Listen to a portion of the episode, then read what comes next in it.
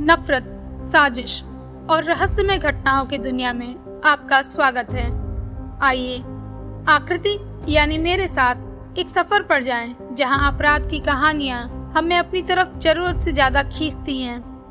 तो चलिए शुरू करते हैं रहस्य की रात, आकृति के साथ, ऑडियो पिटारा की प्रस्तुति।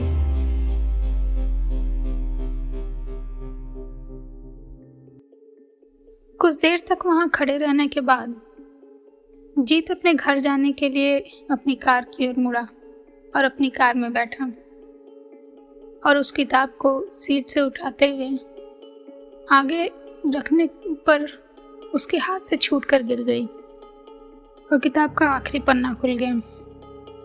जीत ने शायद उस समय जल्दीबाजी में उसे देखा नहीं था। उस आखिरी पन्ने पर लिखा था, चले जाओ यहाँ से और शांत रहो अश्वी के लिए। तब तक तुम्हारे लिए एक गिफ्ट छोड़ रही हूँ। सीट के पीछे पीछे वाली सीट पे अपनी फाइल्स को हटाकर देखो। जीत ने फटाफट पीछे मुड़कर फाइल्स हटाई। वहाँ एक लिफाफा रखा था। उसने लिफाफा उठाकर खोला।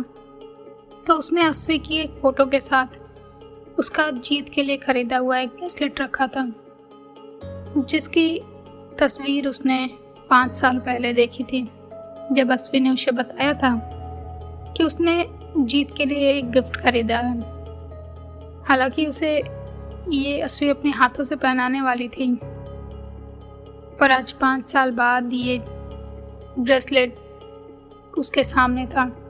जीत के सामने उसकी पाँच साल पहले की हर एक मूवमेंट जैसे मूवी की तरह चल रही हो। लिफाफे को अंदर और देखने पर उसमें एक चिप भी थी।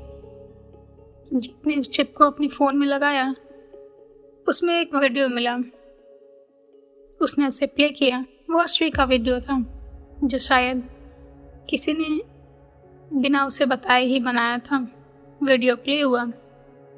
अश्वी अपने बेड पर बैठी थी। दीवार से सिर लगाए और कोई गाना गा रही थी। तो देखना, जब वो इसे देखेगा ना तो बहुत खुश होगा। आफ्टर ऑल ये मैंने खरीदा है। अश्विन ने कहा, तू पागल है क्या? अपने बर्थडे पर उसके लिए गिफ्ट खरीदा है। सामने बैठी किसी और लड़की ने कहा, अरे, वो बहुत स्पेशल है यार, तुझे पता है ना? हाँ हाँ मुझे पता है, मुझसे भी ज़्यादा ना? पीछे से एक आवाज़ आई। शायद ये वही लड़की थी जो वीडियो बना रही थी।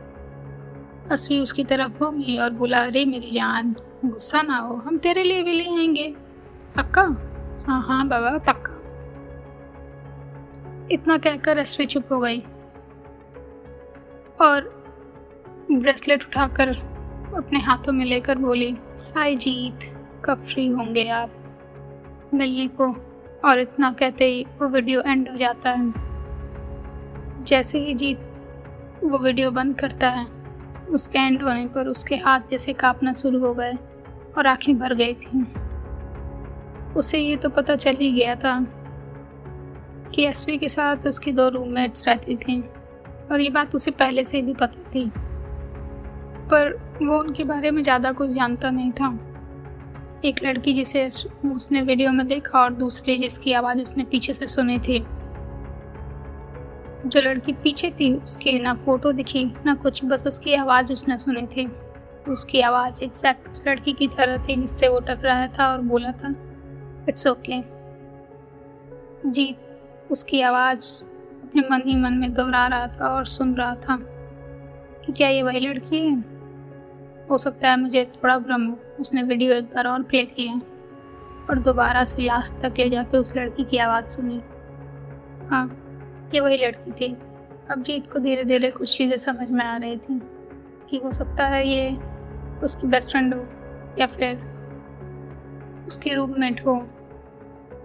पर अब भी जीत के पास उसकी सिर्फ़ आवाज़ थी, उसकी तस्वीर नहीं थी। आखिर कौन थी? वो लड़की जो अचानक से आती है और चली जाती है। जीत के लिए ये सब बहुत अजीब सा था। वो सिर्फ़ असली को जानता था और अब उसकी एक दोस्त जिसको उसने वीडियो में देखा और दूसरी जिसकी उसने आवाज़ सुनी थी। तो क्या यही दोनों लड़कियाँ हैं जो ये सब कर रही हैं जीत ने अपने मन ही मन में सोचा? पर ये लड़की जिसकी आवाज़ मैंने सुनी है काफ़ी अजीब सी है। अगर ये वही है तो ये मिस्ट्री गर्ल कब सामने आएगी और कैसे इसके बारे में मुझे पता चलेगा? जीत ये सब सोचने लगा। और काफ़ी देर तक सोचने के बाद भी वो किसी निष्कर्ष पर नहीं पहुँच पा रहा था।